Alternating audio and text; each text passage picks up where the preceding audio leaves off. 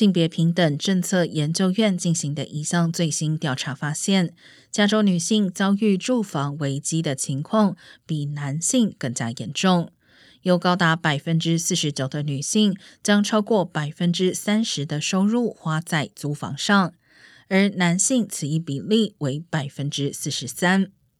在洛杉矶县，有色族裔的单亲妈妈在住房上最为困难。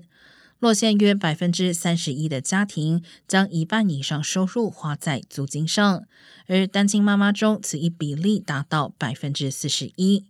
在非裔和拉丁裔的单亲妈妈中，此一比例更达到百分之五十一。